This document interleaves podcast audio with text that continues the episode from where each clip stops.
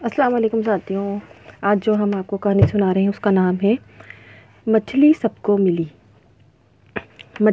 مچھیرے نے اللہ کا نام لے کر ندی میں جال ڈالا۔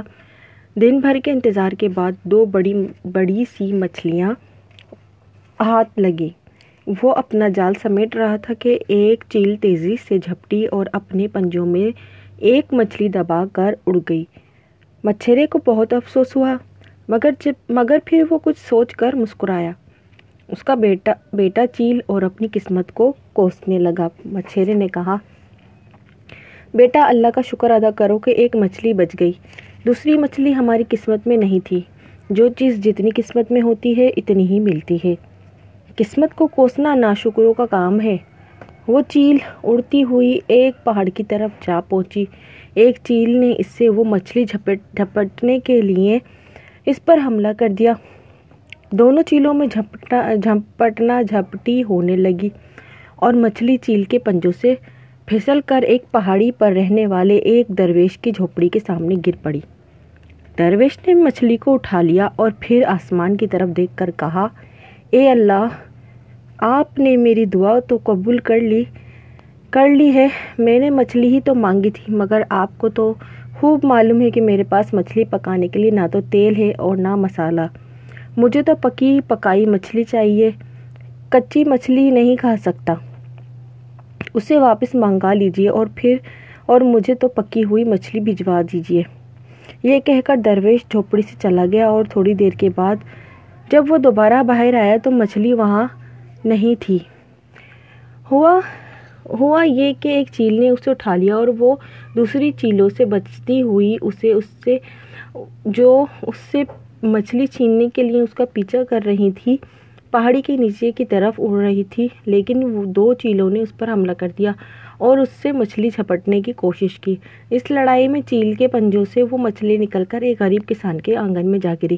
کسان کی بیوی نے دوڑ کر وہ مچھلی اٹھا لی اور کسان سے بولی میں تم سے کتنے دنوں سے کہہ رہی تھی کہ میرا دل مچھلی کھانے کو چاہ رہا ہے۔ تم نے تو لا کر نہیں دی۔ اللہ میاں نے آج مجھے مچھلی بھیج دی۔ میں نے منت مانی تھی کہ جب بھی مچھلی پکاؤں گی تو پہلے پہاڑی والے بابا کو بھیجوں گی۔ اب میں مسالہ پیس کر مچھلی پکانے، پکائے دیتی ہوں۔ تم بابا کو جا کر دے آؤ اور کہنا کہ بابا دعا کریں کہ ہمارا ہونے والا بچہ زندہ اور سلامت رہے۔ کسان کی بیوی نے مچھلی پکائی تھی کہ اتنے میں کسان کے دوست مچھیرے وہاں آ گیا۔ کسان نے اپنے دوست سے کہا، تم تم اچھے وقت پر آئے ہو۔ آج مچھلی پکی ہے، کھانا کھا کر جانا مچھیروں نے تعجب سے کہا، مگر تم کو مچھلی کہاں سے مل گئی؟ وہ تو میں میں ہی تم کو لا کر دیا کرتا ہوں۔ بس یوں سمجھو، اللہ میاں نے آسمان سے ٹپکا دی میرے آنگن میں۔ یہ کسان نے سارا ماجرا سنایا کہ جس طرح چیل وہ مچھلی وہاں گرا گئی۔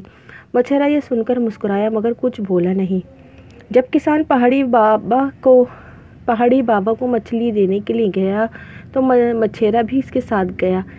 کسان نے پکی ہوئی مچھلی کا پیالہ پیش کیا اور دعا کی درخواست کی۔ درویش نے ان دونوں کو دیکھا اور پوچھا کہ مچھلی کہاں سے آئی؟ کسان نے کہا، آسمان سے گری۔ بیوی نے منت مانی تھی کہ اگر اسے مچھلی ملی تو وہ پہلے پہاڑی والے بابا کو پکا کر کھلائے گی۔ وہ دعا کرے، کریں گی کہ اس کے ہونے والا بچہ زندہ اور سلامت رہے۔ اب درویش مچھلی سے، مچھیرے سے بولا، تم کون ہو؟ مچھیرے نے کہا، میں مچھیرا ہوں۔